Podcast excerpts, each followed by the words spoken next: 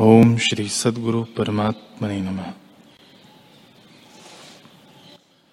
श्री वशिष्ठ जी बोले, ही राम जी,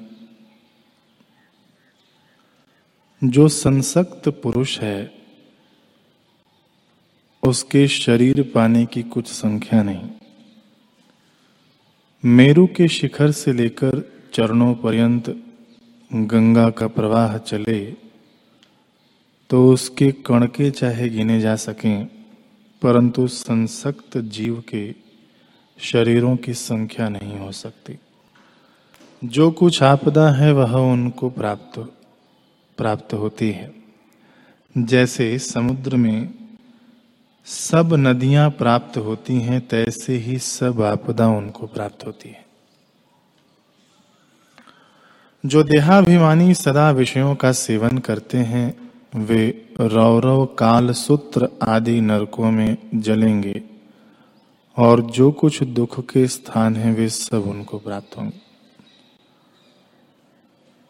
जो असंग संगति चित्त हैं, उन पुरुषों को सब विभूति प्राप्त होती है। जैसे वर्षा काल में नदियाँ जल से पूर्ण होती हैं, और मान सरोवर में सब हंस आन स्थित होते हैं। तैसे ही असंसक्त चित्त पुरुष को दैवी संपदा प्राप्त होती है।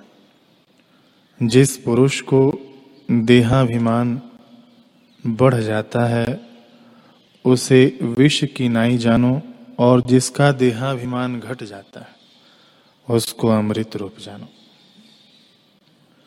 विष ज्यो ज्यो बढ़ता है त्यों त्यों मारता है और अमृत ज्यो ज्यो बढ़ता है त्यों त्यों अमर होता है।